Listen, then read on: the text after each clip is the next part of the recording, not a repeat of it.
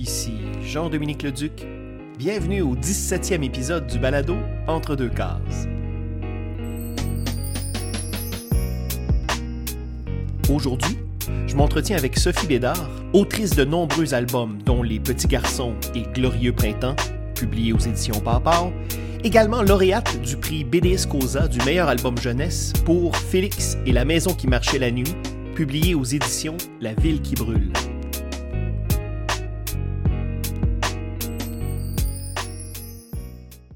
Sophie Bédard, salut. Bonjour. Hey Sophie, euh, je me mets euh, à la file indienne pour euh, te féliciter pour ton extraordinaire album jeunesse, Félix et la maison qui marchait la nuit. Merci beaucoup. Et là, je veux qu'on parle de cet album-là qui s'est mérité plusieurs honneurs, qui a été notamment de la courte sélection du prix officiel jeunesse Angoulême, album qui a remporté il y a quelques semaines à peine le BD Scosa de la meilleure bande dessinée jeunesse dans le cadre du Festival Québec BD. Félicitations. Album euh, publié à La Ville qui brûle. Euh, la Ville brûle, oui. La Ville brûle, oui, voyons. C'est la maison qui marche, qui marchait la nuit. C'est ça. La Ville brûle. D'ailleurs, euh, Sophie, est-ce que ça a un lien avec Myrion Mal, le fait que tu as été publié à cette structure éditoriale-là? Oui, vraiment. En fait, euh, c'est les éditeurs de Myrion à la base. Euh, c'est une maison d'édition française et Marion, c'est ma colocataire. Et euh, c'est une petite maison d'édition très, très amicale, très familiale. Et à un moment donné, ils passer des vacances à Montréal et c'est là que j'ai fait leur rencontre.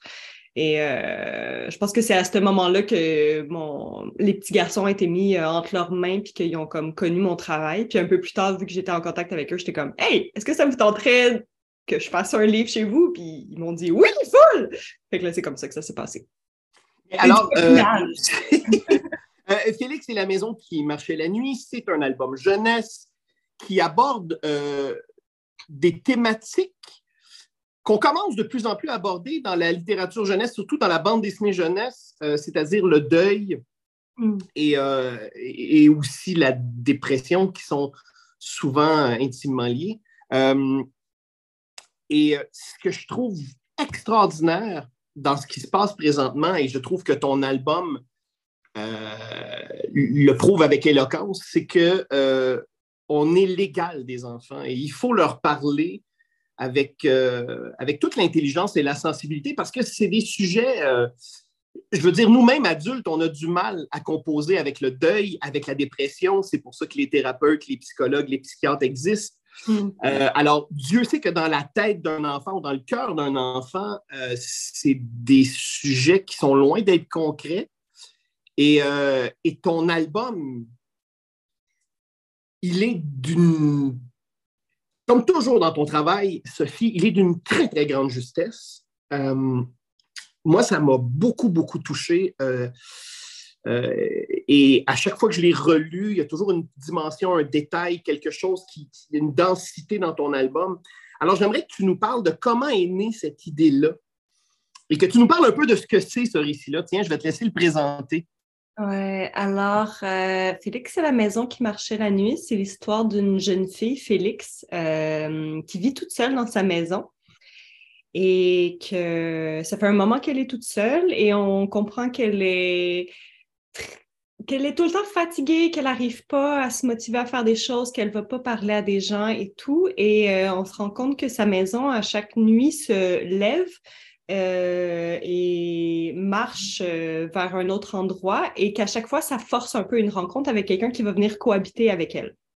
Et là, c'est ça, le récit parle de cette espèce de cohabitation-là, euh, qui, de, de, nouveaux petits personnages qui vont, qui, qui, vont entourer Félix, qui vont devenir leur ami, et qui va faire en sorte que Félix va apprendre à plus s'ouvrir aux autres et finalement parler de pourquoi elle est triste, de qu'est-ce qui se passe en fait chez elle. c'est ça, c'est, l'idée euh, de, de, je, pense que j'avais envie de parler de colocation, j'avais envie de parler d'amitié, puis j'avais envie de parler d'émotions négatives, puis de comment moi, personnellement, c'est beaucoup l'entourage qui va venir m'aider, euh, autant dans le fait que je vais avoir envie de m'occuper des autres, mais aussi il va falloir que j'apprenne à ce que les autres ont le droit de s'occuper de moi aussi, tu sais, c'est un peu ça que j'avais envie de raconter oui, il y a cette idée qu'on n'est jamais seul au final, même si mm. euh, on se sent emmuré dans nos propres émotions. Euh, et, c'est intéressant aussi parce que c'est une ménagerie euh, qui vient habiter avec elle de petite taille. Donc, à la limite, on a. moi, à la limite, lors de ma dernière lecture, je me suis posé la question euh, est-ce qu'ils se matérialisent vraiment devant elle, ces personnages-là, ou sont-ils euh, l'incarnation de son subconscient? Je suis allé jusque-là dans la lecture. Ah ouais. ouais. Parce qu'ils sont tout petits, ils sont miniatures et que, et que tranquillement, ils se frayent un chemin. Euh, donc voilà, c'est pour ça que je dis que c'est une lecture qui est vraiment stratifiée. Et et Dieu que ça te va bien, la bande dessinée jeunesse, ben, la bande dessinée en général, évidemment, mais, euh, mais tu sais, les gens qui t'ont découvert avec, par exemple, Glorieux Printemps ou plus dernièrement avec euh, Les Petits Garçons, euh, par exemple, prenons Les Petits Garçons. dans Les Petits Garçons, tu utilises une langue qui est très, très particulière. Hmm. c'est fichtrement bien dialogué. En même temps, moi, je suis un vieux schnock. Alors, je lis Les Petits Garçons et j'ai l'impression de prendre la mesure de mon grand âge face au métalangage qui s'y trouve. Heureusement, j'ai des filles euh, pratiquement de ton âge, donc ça va. Euh, mais même là, il y, a quelque chose. Et encore là, il y a une justesse dans le langage. Les mots sont pesés. Euh, pourtant, les petits garçons, on est dans un tout autre univers. c'est comment de faire le saut euh, tu sais, comme toi, comme autrice, le, faire le saut en jeunesse, euh, en, comparaison avec ta production dite plus adulte, est-ce qu'il y a eu vraiment une adaptation ou c'est quelque chose de tout à fait naturel? Euh, moi, je n'ai pas trouvé ça naturel du tout. En fait, je pense qu'au départ, je ne sais pas si j'avais approché La Ville brûle concrètement pour un album jeunesse. je pense qu'au départ, c'était j'avais juste ces personnages-là en tête et je ne sais pas si tu connais euh, Tulip, euh, les bandes dessinées avec euh, comme un ourson, de, un ourson de Sophie Gerive, mais il y a comme un visuel très, très enfantin, mais c'est destiné aux adultes et aussi aux enfants. Je pense que je m'enlignais un peu là-dessus sans vraiment comme le, le, le, dire de manière claire dans ma tête. Puis à un moment donné, c'est arrivé où je me suis dit, en fait, non, ça va être pour les enfants. Et là, j'ai eu besoin de la maison d'édition pour me diriger un peu. Je, pense que j'avais du mal, j'avais l'impression que je marchais sur des œufs. C'était comme pas naturel pour moi. Puis il y a eu beaucoup de réécriture et euh, aussi, même au niveau du langage, tu sais, je. Mais, mais ça, c'est aussi une question de. Moi, je suis québécoise et c'était pour un, un public français, mais juste des mini tournures de phrases qui me disaient non, ça, ça se dit pas, ou comme, je sais pas, à un moment donné, il y a des personnages qui sortent dehors, puis ils voient plein de neige, puis ils sont comme, c'est de la neige collante, on peut faire des, des bonhommes de neige, puis ils m'ont dit, ça n'existe pas de la neige collante ici, personne dit ça, puis je suis comme, ah ouais, mais en même temps, ça fait, je sais pas, comme, plein, plein de mini détails que, que je pensais pas et tout.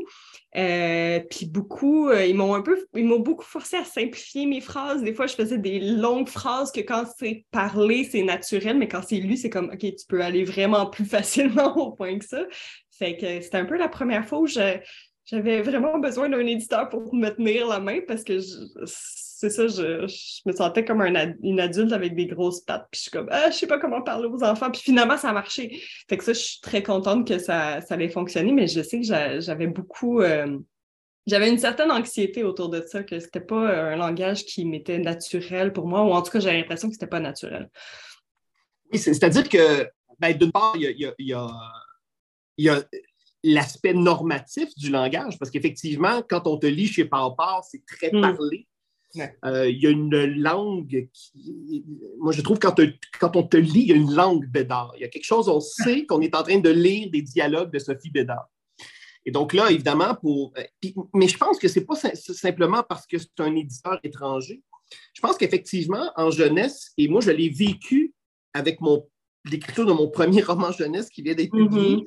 à quel point il faut synthétiser et il faut aller toujours, toujours au plus bref, au plus court, au plus concis. Et là, tout à coup, euh, l'importance de, des mots est là. Mm. dans ton cas, évidemment, euh, la bande dessinée s'inscrit dans un système narratif illustré. Donc, est-ce qu'au niveau euh, de la narration graphique, il a fallu aussi que tu t'adaptes beaucoup par rapport à, tes productions dites plus adultes? Euh, non, ça, ça a été un, peu plus, un peu plus naturel. Euh, pour moi, je me suis moins cassé la tête sur euh, une fois que, que j'étais rendue au, point de dessiner mes planches. Pour moi, ça a vraiment été comme le, scénario puis les dialogues qui ont été ardus. Mais non, les dessins, ça a été assez euh, rapidement. Comme mes, mes projets, ça commence tout le temps un peu quand j'ai mes personnages en tête. Puis eux, en fait, je les ai improvisés sur un bout de papier. Puis comme ils étaient déjà là, puis il y avait déjà leur personnalité. Tu sais, ils sont... Leur design, c'est un peu leur personnalité. Là. Je peux aller chercher bien loin. Comme bébé, c'est un bébé. Euh, euh, la lapine, est... elle a l'air d'une professeure d'université. Puis tu sais, c'est ça. Puis à partir de là, ça, ça a été assez facile. En même temps, encore une fois, c'est d'une efficacité. Puis la beauté de la chose, c'est que quand un album jeunesse est réussi, on peut enlever le qualificatif jeunesse parce qu'en fait, ça s'adresse à tout le monde. Euh, mm. Parce qu'il n'y a, a, aucunement euh, euh, d'infantilisation dans ton travail. Au contraire, des, des, lecteurs et des lectrices assidus de Sophie Bédard, il faut absolument que dans leur bibliothèque, ils aient ce tome-là à côté des autres. Parce que pour moi, ça fait partie de, ça fait partie de ton cursus. parfois, il y a des auteurs ou des autrices, des, illustrateurs, des illustratrices qui vont, euh, qui, vont mener hein, en marche deux, deux, productions, jeunesse et euh, grand. Ah, quel terme qui me sort de la bouche, mais je vais le dire grand public parce que c'est l'expression consacrée, mais ça ne veut absolument rien dire. Mais disons les 7-77 ans d'Hergé. Euh, ben, souvent, il y, a, vraiment on sent vraiment une scissure. Hein. Et dans ton cas, euh, pour moi, pas du tout. Il y a quelque chose de très homogène. Il y a, hmm. quelque chose qui. C'est une pièce de plus qui s'imbrique dans ton œuvre. Euh, et vraiment, euh, bravo, parce que autant, par exemple, dans Les petits garçons, il y a une justesse dans l'émotion euh, est beaucoup apporté par le dialogue et les non-dits dans les dialogues, dans, les hésitations, dans les pauses, que là, dans, que là, dans Félix et la maison qui marchait la nuit, euh, la, justesse, elle est dans, je trouve, dans la globalité, dans le mariage de, l'image qui est toujours très, très précise euh, et le trait toujours chaleureux, surtout avec les couleurs. C'est magnifique le travail de couleurs. Euh, tu sais, ton album, c'est comme un. C'est comme, euh, comme recevoir un, câlin de quelqu'un qu'on aime profondément. Il y a quelque chose qui nous, qui, nous, euh, qui nous sécurise à la lecture de ton album. Et, oh, mais, mais c'est ça, Sophie. Je veux dire, c'est pas. je suis pas filaire, là. Je, je veux dire je trouve que c'est un album qui a beaucoup de mérite, qui a beaucoup de cœur. Et, euh, et, j'espère que c'est pas ta que c'est pas ta seule incursion dans, et là j'utilise les guillemets, le jeunesse, parce que parce que c'est un pan de ta production, moi qui je, vois tellement de possibilités. Euh, est-ce que est-ce que est-ce que tu te sens inspiré par ça? Est-ce que tu as encore des envies par rapport à revisiter ce lectorat-là? Euh, moi, le public jeunesse, euh, c'était la première fois que j'y avais accès quand j'ai fait euh, des salons. J'étais allée, je pense, à Montreuil et Angoulême. Puis ça me stressait un peu parce que j'ai pas beaucoup d'enfants comme dans mon entourage et tout. Puis j'ai tellement aimé ça, leur parler. J'ai tellement aimé ça. Comme j'ai fait une présentation devant comme deux, trois groupes d'enfants, puis comme leurs questions, ils étaient tellement pertinente, puis il était tellement intéressé, puis posait des, posait des bonnes questions, faisait des bons commentaires, puis j'ai tellement trippé que c'est ça. Pour l'instant, malheureusement, j'ai pas, pas d'idée en tête, mais c'est clair que je, je, sais pas, je pense que je m'attendais à rien. Je m'attendais d'être awkward parce que je le suis un peu, tu sais, je suis très timide et tout. Puis là, je suis comme, ah, des enfants. Puis finalement, j'ai tellement aimé ça, ce lien-là, que, que, je pouvais enfin avoir avec, euh, avec ces, ces, petites jeunes personnes-là.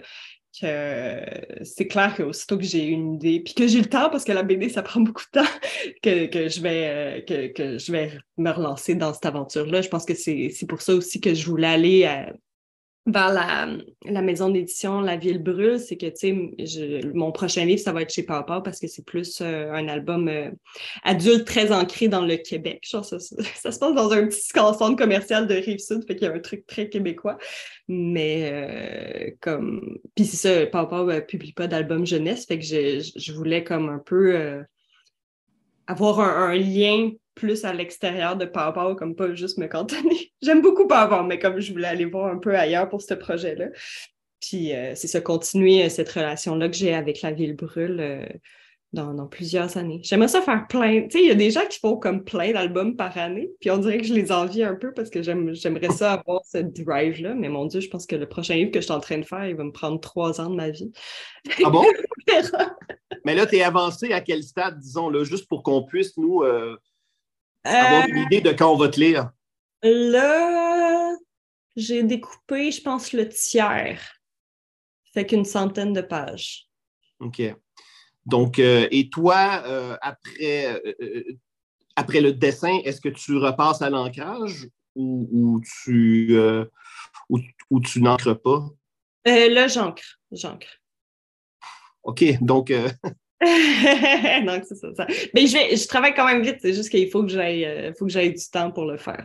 Mais ça, on dirait que ça me consomme beaucoup ce projet-là en ce moment. Comme toutes mes journées, je pense à faire de la bande dessinée puis je pull into it. Alors que quand je faisais euh, la promotion de Félix, puis j'ai fait un autre petit album jeunesse euh, au 400 coups, les gens me disaient comme Ah, t'es donc bien productive et tout. Puis ça faisait comme un an que j'avais pas fait de BD. Puis je trouvais ça bizarre. Alors que là, je fais comme je fais juste ça, puis ça me consomme, puis je peux pas en montrer. Je peux pas le montrer qu'est-ce que je suis en train de faire? Est-ce que c'est inconcevable pour toi euh, lorsque tu es en promotion, en, période de promotion pour un album? Est-ce que c'est inconcevable de, parallèlement à ça, de travailler sur un prochain projet? Euh, je pense que pendant cette période-là, j'avais juste pas le temps, en fait. Euh, c'est ça, c'était plus une question de, de temps. Puis là, j'ai fait quelques allers-retours entre le Québec et la France. Et là, ben, je suis revenue à Montréal il y a un mois, un deux mois. Puis là, depuis que je suis posée, comme je, me suis mis euh, vraiment plus au travail. Mais oui. Euh, tu évoquais euh, ton, ton, le, roman que tu as illustré aux éditions 400 coups. C'est vrai que tu as aussi illustré euh, chez Planète Rebelle euh, les aventures de Pollux et euh, d'Optimus. ah, et oui, quelle belle collection à la courte échelle. l'agence, l'agence Mysterium. Quelle belle initiative de cet éditeur-là. Vous êtes beaucoup d'illustrateurs et illustratrices de bande dessinée à collaborer dans cette collection de romans de peur-là. c'est comment le travail d'illustratrice euh, est-ce que ça te permet de ventiler entre deux albums de bande dessinée? Euh, qu'est-ce que ça t'apporte dans ta, dans ta démarche euh, d'autrice de bande dessinée que de travailler ou d'œuvrer aussi du côté de l'illustration?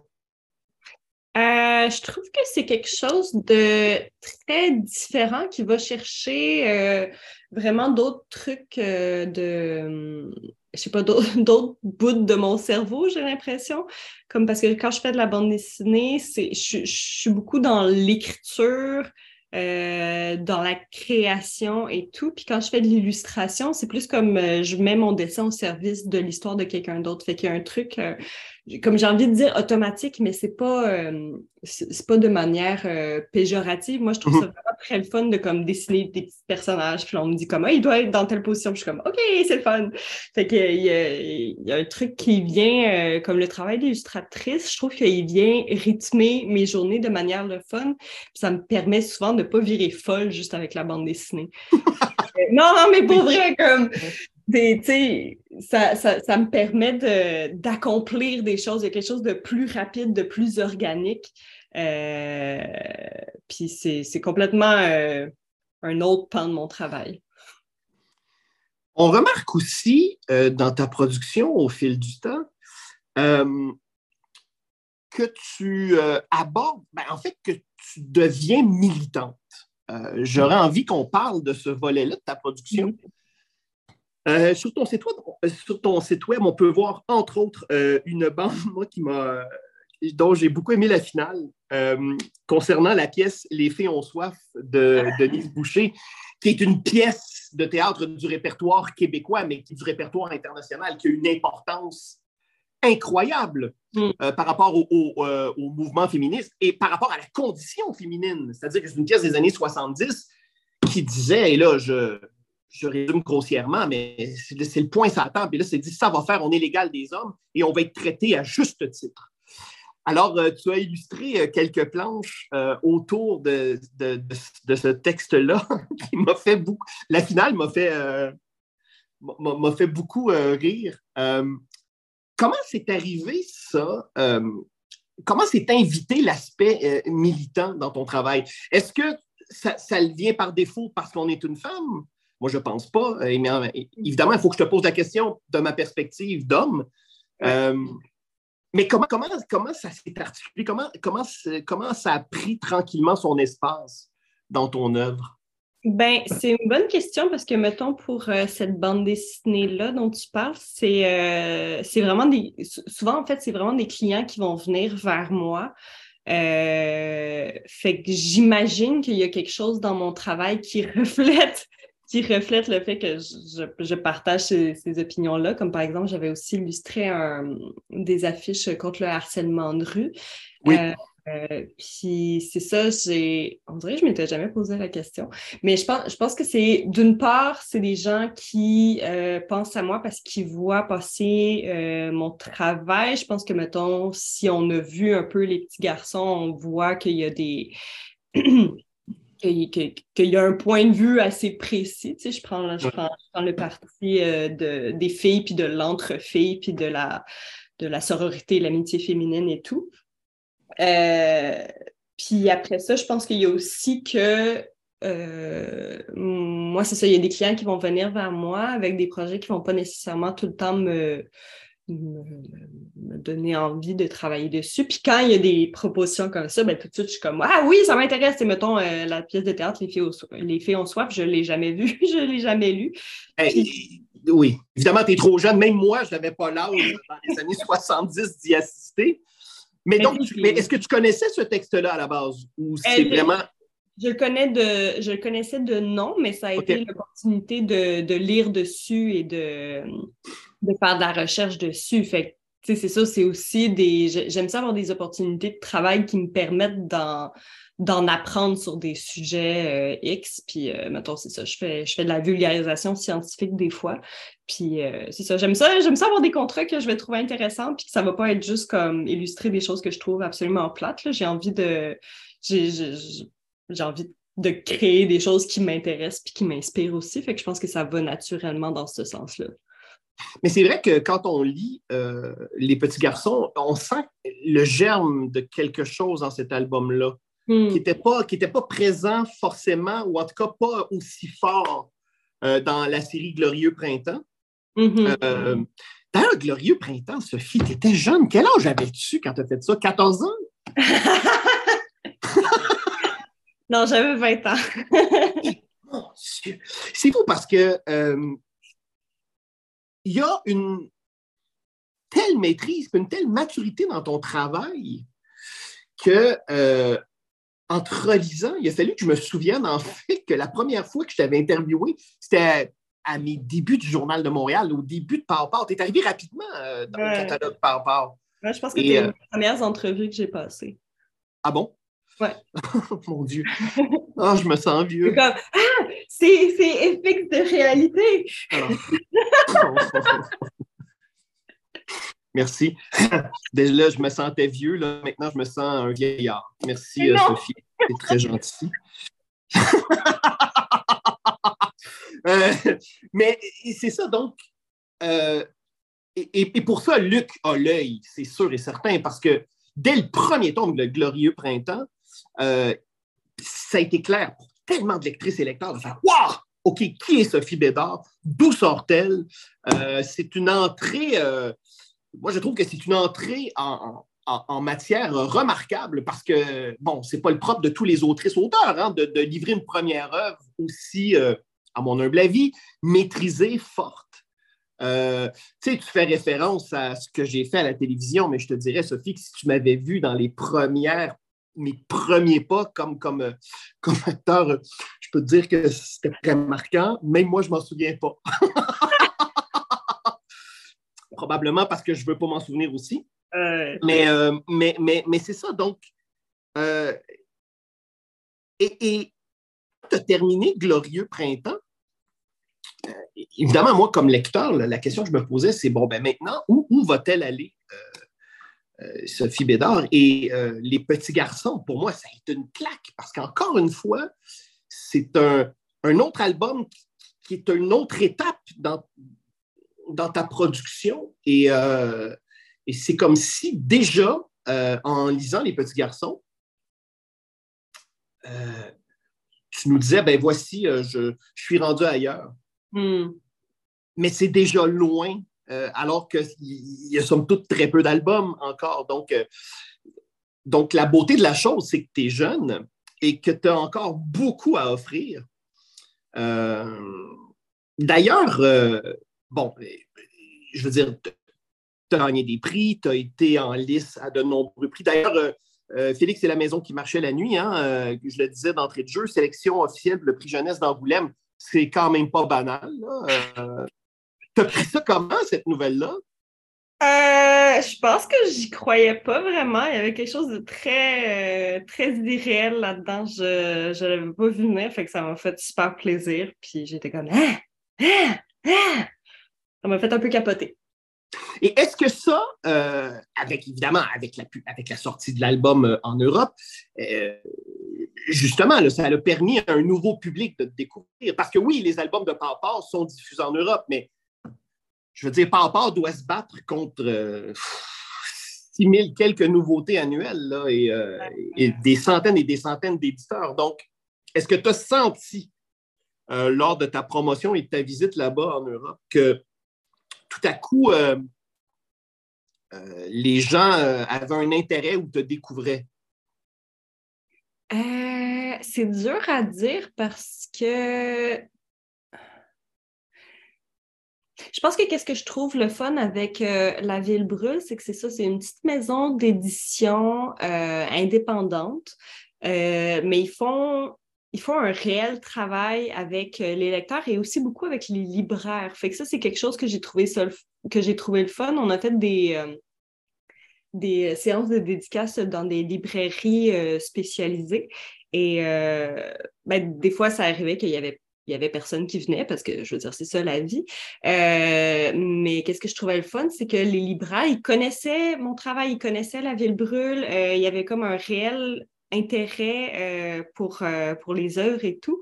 Fait c'est ça, je, je, pense que je va falloir que j'attende un peu pour voir comme les répercussions sur le public et tout, mais il y avait quelque chose que je trouvais le fun de, de, de c'est ça, de, de, voir qu'il y avait des gens qui sont euh, dans, dans, le travail auprès des clients, qui ont vraiment comme une clientèle qui voit comme à toutes les semaines, puis qu'ils savent ton nom ils savent t'es qui, ils ont aimé ton livre. Juste ça, c'est comme, c'est tellement beaucoup, tu sais. Hmm. Fait que, oui, parce qu'il y, a un travail de médiation qui est très important et qui est fait par les libraires. exact, ouais. Et c'est fou parce que, encore une fois, je vais en revenir à mon vieillage, Sophie, euh, puisque tu as ouvert la porte. Euh, j'ai commencé à m'intéresser à la bande dessinée québécoise, probablement que tu étais, ben, sûrement que tu n'étais pas né. Et euh, dans les années 90, je veux dire, c'était la conversation qu'on a présentement par rapport à un album publié en Europe mm-hmm. qui rencontre un lectorat à l'étranger, c'était de la science-fiction. Mm. C'était quelque chose, euh, tu sais, à cette époque-là, euh, il y avait eu euh, Cédric Lotte qui avait publié dans Métal Hurlant. Il y avait les Red Ketchup, mais de manière très, très obscure chez Dargo, qui avait été publié là-bas au début des années 90. Euh, il y avait les Pixies aussi. Il y avait quelques petits trucs, mais je veux dire, mais de se dire que des auteurs, des autrices d'ici, mm.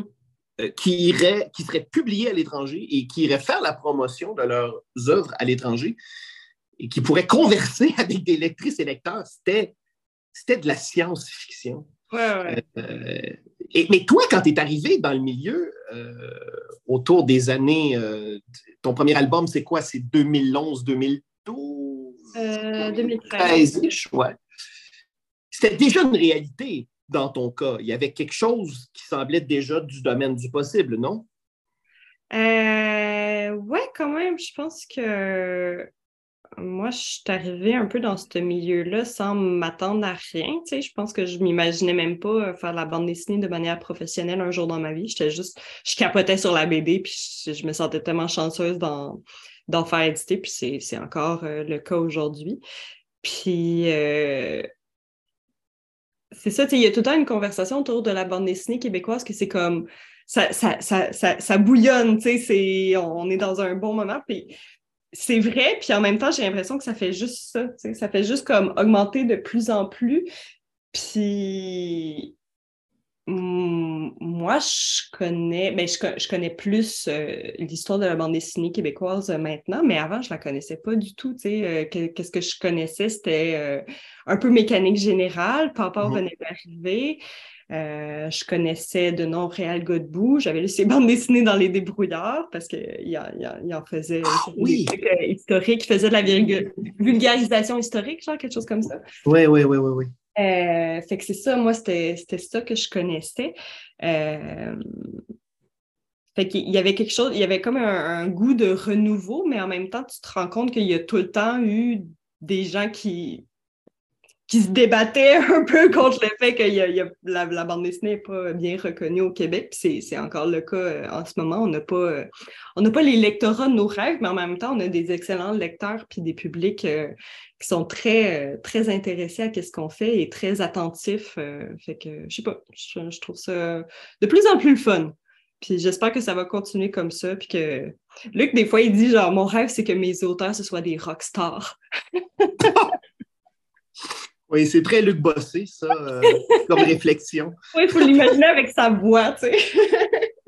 Et sa belle moustache aussi. Oui, hein? son excellente moustache. Mais, sa belle moustache à Luc Bossé. Euh, d'ailleurs, euh, c'est intéressant parce qu'on parle de Luc Bossé, donc je saisis l'occasion. C'est drôle parce qu'il a réussi un pari très, très audacieux, Luc, et c'est de positionner sa structure éditoriale par rapport de manière à, deux, en fait, deux choses. Attirer un nouveau lectorat et fidéliser un lectorat qui n'est pas forcément un lectorat de bande dessinée. Et mm. euh, je m'explique. Euh, il y a plusieurs des auteurs et des autrices euh, chez Pau qui sont suivis par des gens qui autrement lisent très peu de bande dessinée.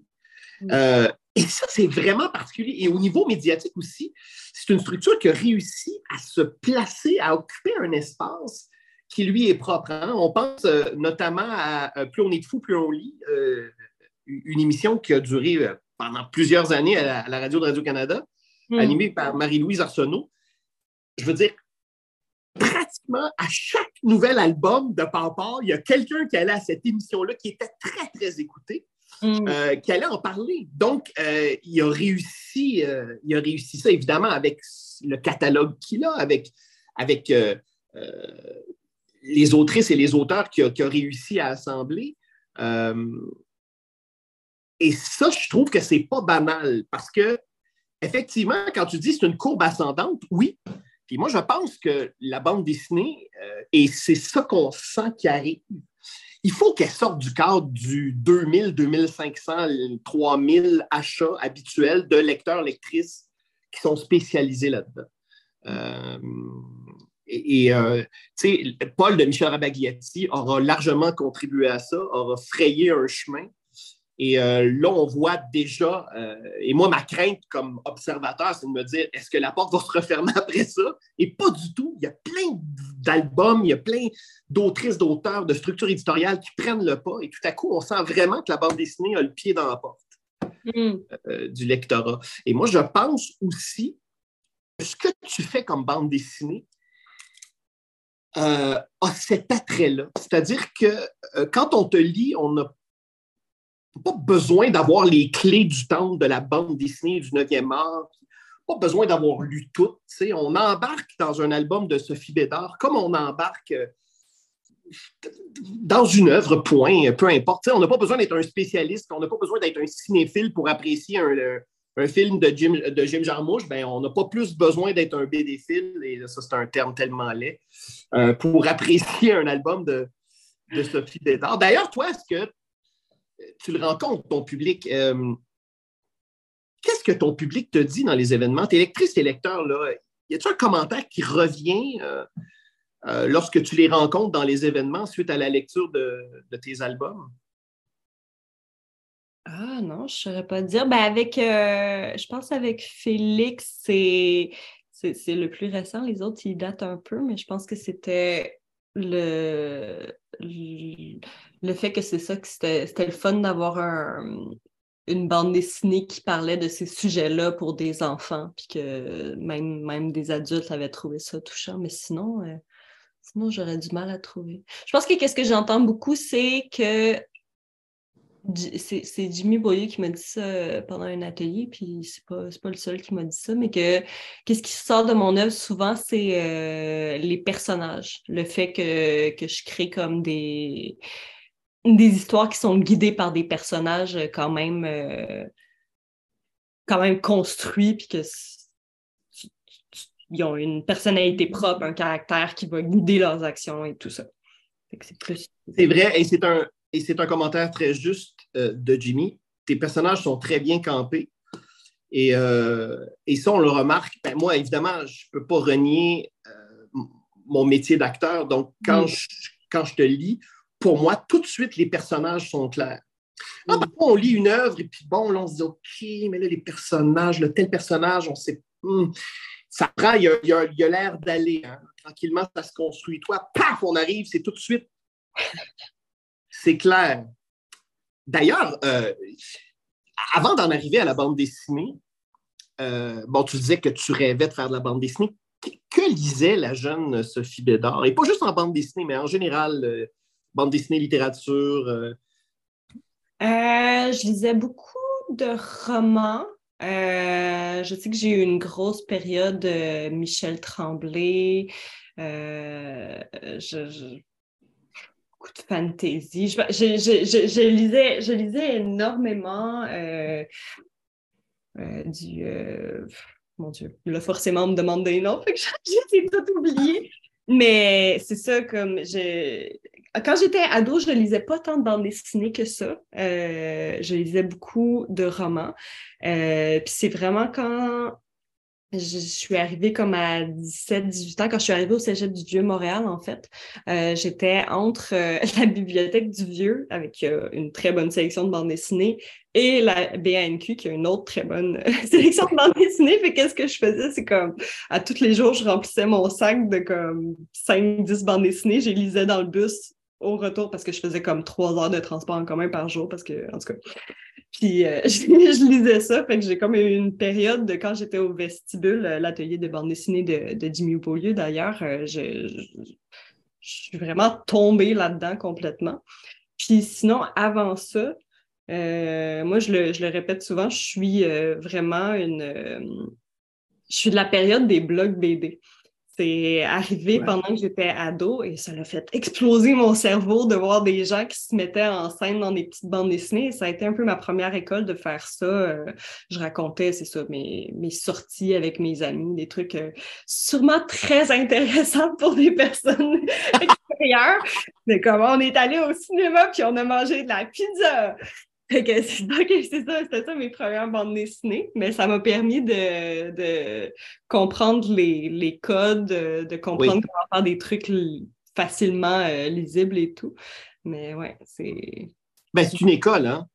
souvent, les gens ne s'imaginent pas, les gens qui sont pas, qui n'évoluent pas dans la sphère artistique, ne s'imaginent pas à quel point l'apprentissage, c'est long, hmm.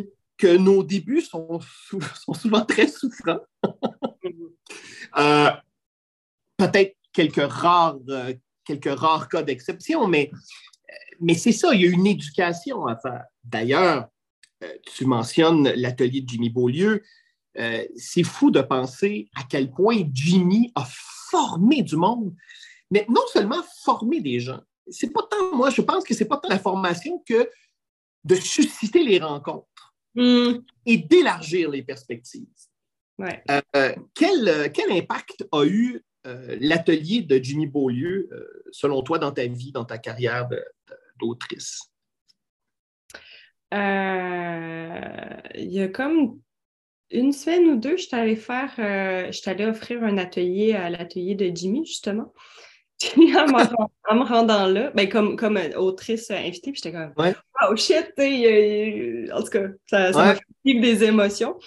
Mais je pense que ça m'a permis d'avoir un endroit où à chaque semaine, je, je pense que j'essayais beaucoup de me prouver à cette époque-là. Tu sais, je, je faisais de la bande dessinée euh, dans, tout le temps dans mes temps libres. Fait que comme je voulais arriver avec quelque chose, je voulais avoir à montrer des choses. Euh, euh, il y, a, un truc que je trouve qui est très, très le fun aussi. Quand, mettons, un, conseil qu'on peut donner, euh, moi, ça serait, euh, quand on commence à faire de la bande dessinée, essayer de faire des histoires courtes. Euh, je trouve que c'est une très bonne école d'essayer de, faire des histoires courtes, des histoires qui tiennent en comme huit pages puis qui sont complètes. Puis juste de commencer à dessiner ça, ça va être, tu vas apprendre plein de choses.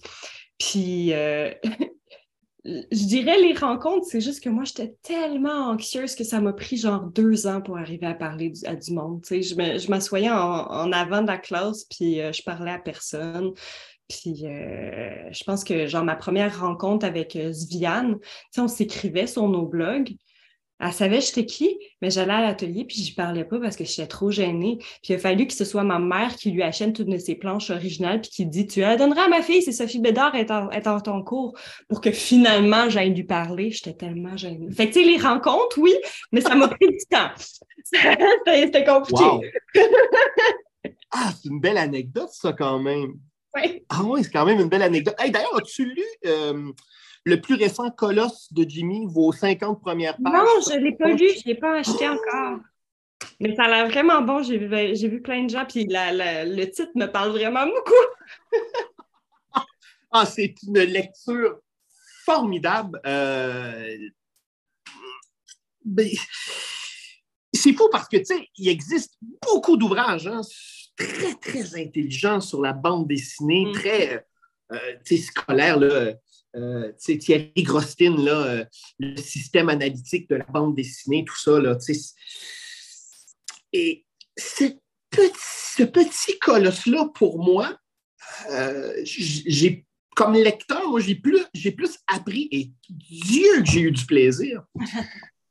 Parce que tout à coup, il y a, et je pense que c'est ce qui fait que Jimmy est un, est un bon enseignant, c'est qu'une proximité, tu vas voir en le lisant, tu vas sentir qu'il est tout près de toi. Il n'y a, pas de distance euh, entre l'enseignant et l'élève. Il n'y a pas de hiérarchie, c'est un contact direct. Ne serait-ce que Jimmy euh, nous, fait sentir dès le départ que lui-même, euh, oui, il enseigne, mais, mais il vit la même chose que tous les autres artistes à qui il enseigne. Donc lui aussi, il est, il est frappé de doutes mm. dans sa pratique et personne n'y échappe à ça. Et corrige-moi si je me trompe, mais moi, j'ai l'impression que le travail de Jimmy comme enseignant en est un de bienveillance. Oui. Oui, non, je pense que c'est le fun parce que Jimmy a.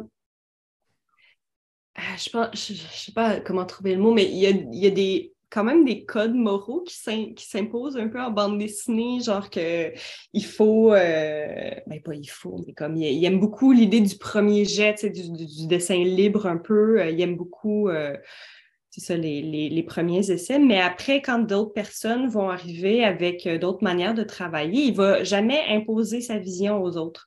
Euh, il va toujours essayer de fonctionner autour de ça, puis d'avoir un, c'est ça, comme tu dis, un regard euh, bienveillant sur les méthodes de travail.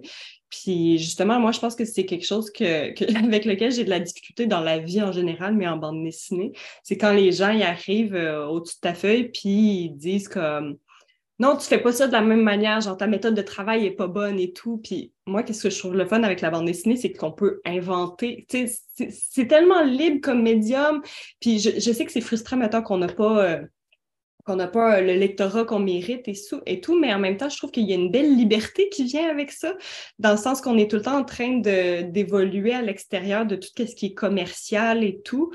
Euh, puis que c'est ça, ça permet à, des créateurs de, trouver leur propre méthode de travail. Puis moi, je suis tout le temps en train de réinventer ma méthode de travail. Je suis tout le temps en train de m'imposer des règles, puis après ça, de devoir les casser. Fait que s'il fallait que j'ai comme un professeur qui me dise, tu sais, je veux dire, je regardais des, des, albums de Spirou, puis il y avait, mettons, euh, des auteurs de bande dessinée qui disaient leur méthode de travail, puis je, pense pas que c'était voulu, mais c'était un peu comme voilà, comment on fait de la bande dessinée de manière professionnelle. Puis après ça, ben, c'est le fun de comprendre comment ça marche mais après ça, de pouvoir le déconstruire un peu. Puis de dire, OK, ben moi, je travaille mieux comme ça. Puis je travaille mieux quand je peux recommencer tout euh, après avoir fait euh, tant de pages, puis euh, me dire, OK, je déconstruis tout ou je fais un premier jet finalement. Puis je sais pas, je trouve ça, je trouve ça cool, la bande dessinée, la liberté que ça peut offrir. Puis Jimmy, c'est quelqu'un qui, qui permet ça dans ses cours, puis qui va jamais arriver avec comme un jugement de valeur sur ton travail. Ben, c'est important, ça, parce que c'est évidemment, et c'est pour ça que je pense que c'est la bienveillance qui, prévaut dans, Puis aussi, lui-même comme artiste, hein, c'est quelqu'un qui constamment, là, il s'est mis au dessin à iPad. Je, je, j'en revenais pas. Je me disais, mon Dieu. OK, je ne pensais pas qu'on irait jusque-là, mais euh, lui-même comme artiste, c'est quelqu'un qui constamment redéfinit, réinvente sa pratique et son approche au dessin.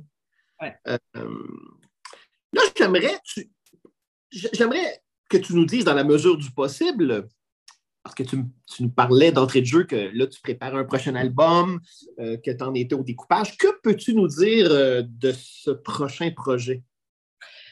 Euh, tantôt, j'ai comme réalisé que, tu sais, mettons, Glorieux Printemps, c'est des ados qui vivent dans la ville où est-ce que j'ai grandi, c'est-à-dire la prairie, même si c'est jamais nommé ni très bien dessiné, ça se passe là.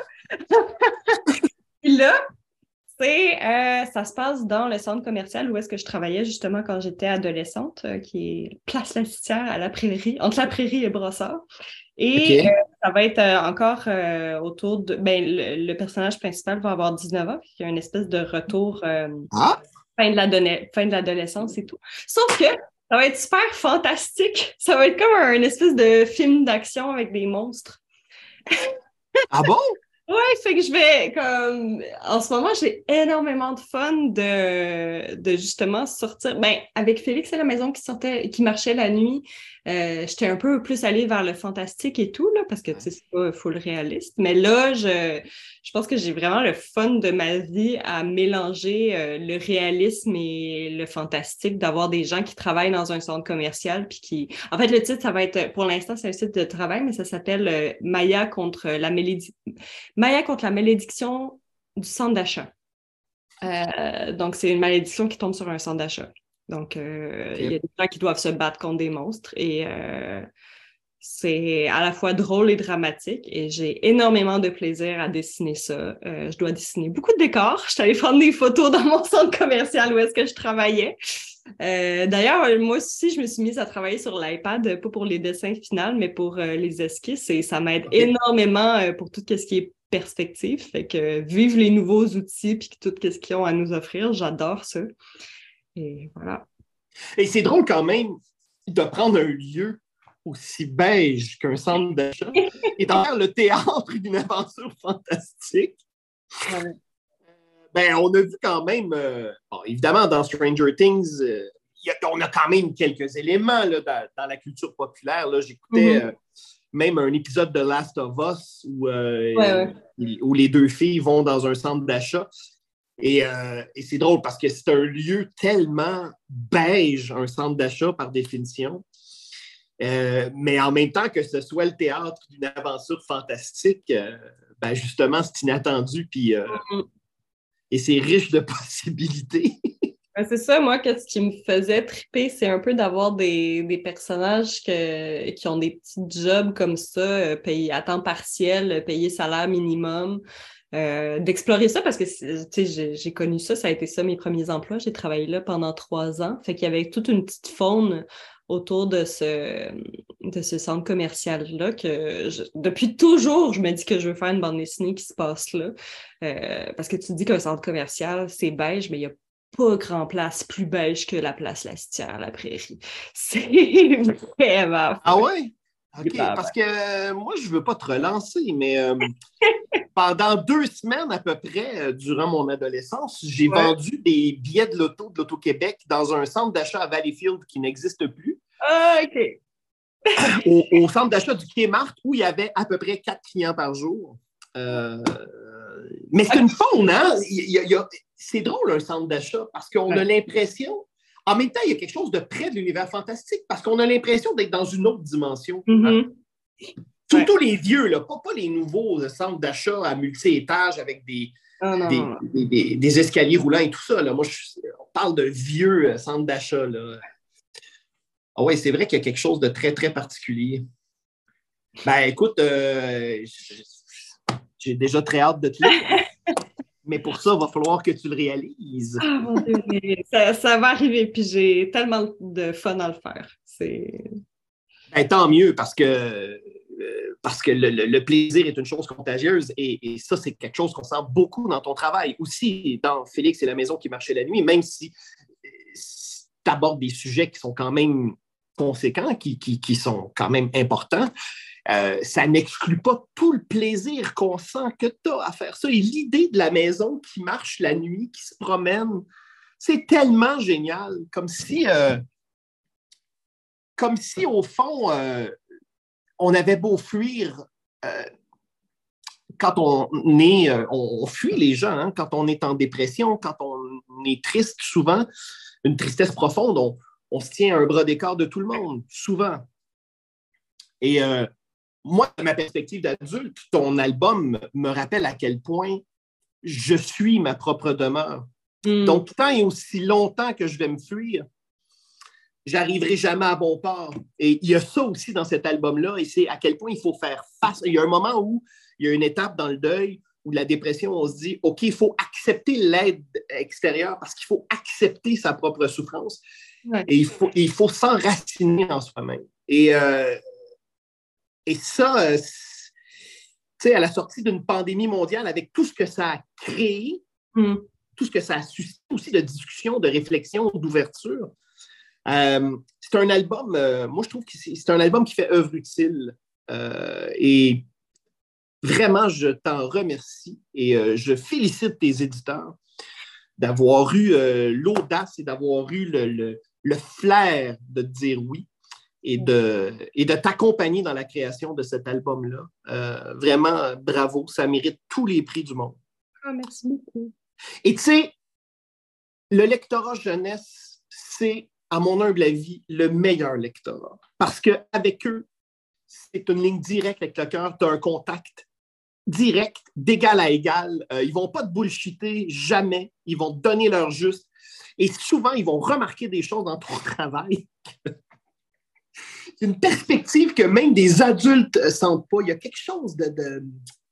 je trouve qu'il y a quelque chose de, mystérieux avec la, avec la jeunesse qu'on perd hein, quand on devient adulte.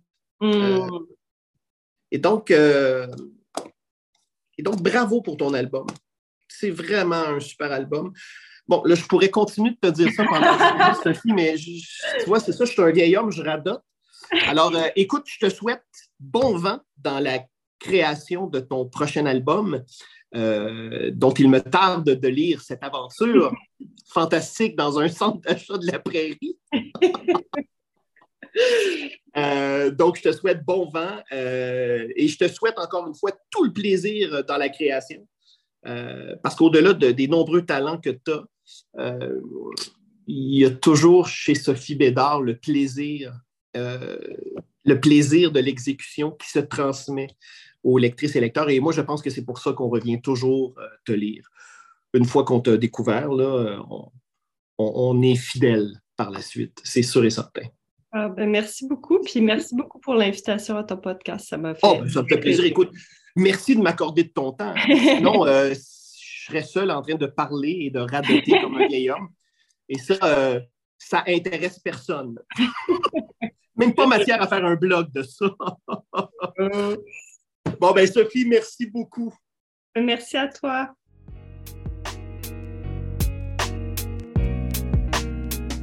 Pour suivre Sophie Bédard, rendez-vous au sautbédard.tumblr.com. Indicatif sonore, Xavier Pinchot. Pour nous suivre, rendez-vous au rss.com barre oblique podcast au pluriel barre oblique entre deux cases. À bientôt